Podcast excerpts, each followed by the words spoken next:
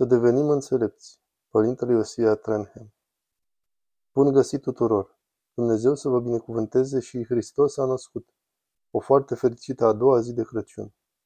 Vă doresc să sărbătoriți cu multă bucurie toate zilele nașterii Mântuitorului nostru. Am un cuvânt de încurajare pentru voi la sărbătorirea Crăciunului. Îl intitulez Să devenim înțelepți. Este doar un scurt cuvânt despre importanța magilor, a celor trei împărați care au venit din îndepărtata Persie să se închine Mântuitorului nostru atunci când s-a născut în Betleem. Acești trei regi se află chiar la începutul relatării Evangheliei ca o mărturie a setei lui Dumnezeu pentru întreaga lume, nu doar pentru poporul lui Israel, pe care îl instruise timp de 2000 de ani, încă de pe vremea patriarhului Avram, ci pentru întreaga lume. Aceștia erau păgâni, păgâni înțelepți, și lor li se adresează, prin providența lui Dumnezeu, această apariție miraculoasă a unui fel de stea călătoare care îi ghidează să vină și să se închine lui Hristos. Aceasta e o revelație măreață a felului cum Hristos a venit pentru fiecare bărbat, femeie și copil din lume și a chemat pe toți să vină și să-L adore, să vină și să se unească cu El, să devină ai Lui. Aceasta este voia lui Dumnezeu.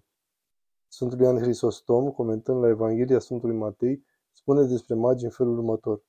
Dați-mi voie să vă citesc frumoasele sale cuvinte.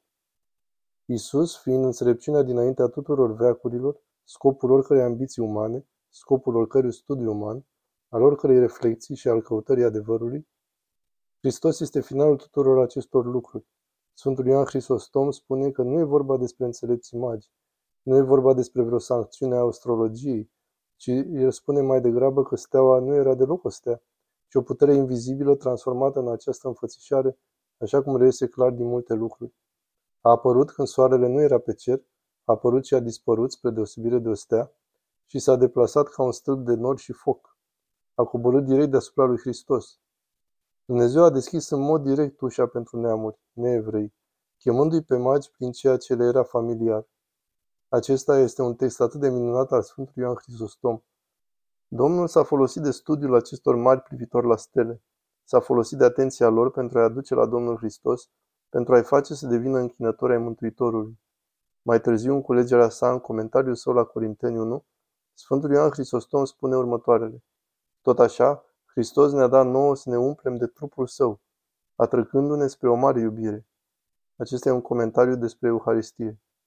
Așa cum magii l-au venerat pe Hristos, deși era doar un copil, și ei nu știau ce minuni și ce mântuire va săvârși trupul său, cu atât mai mult noi, care ne apropiem de Hristos pentru a primi în Euharistie, ar trebui să-L venerăm cu mult mai mult decât aceea. Wow!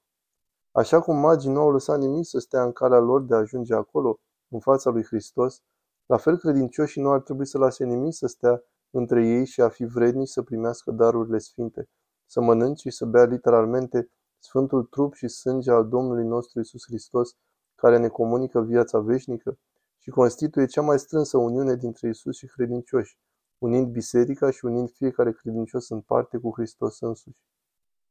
Magii, de asemenea, dragii mei, ne dau mărturie că această viață este menită să fie ca un pelerinaj spre Hristos. Tot ceea ce facem, fiecare loc în care mergem, fiecare nouă străduință pe care o îmbrățișăm, trebuie să fie un pelerinaj spre Hristos. Trebuie să-L căutăm pe Isus în această străduință. Acești oameni au petrecut luni și luni și au călătorit sute și sute de kilometri în pelerinaj sfânt pentru a fi aproape de Hristos și pentru a se închina Lui. Iar acesta este modelul nostru. Noi știm că suntem pelerini pe acest drum, căutând acea cetate sfântă care are temelii puse de Dumnezeu. Aceasta e viața noastră, o viață de pelerin. De asemenea, putem vedea în mărturia acestor înțelepți că aceștia pun închinarea la Dumnezeu în centrul vieții lor. Acesta e singurul lucru nenegociabil în viața unui creștin autentic. Să fie cu Dumnezeu, să se închine stăpânului și să lase ca totul să-și găsească locul în jurul lui. Dacă nu putem să ne închinăm stăpânului, să fim implicați simultan într-o relație sau muncă sau activitate, atunci să nu ne implicăm în acea relație, muncă sau activitate. Lăsați ca închinarea la Dumnezeu în fiecare zi a Domnului, la fiecare mare sărbătoare și ori de câte ori vă este posibil să fiți în templul lui Dumnezeu, să fie normativă.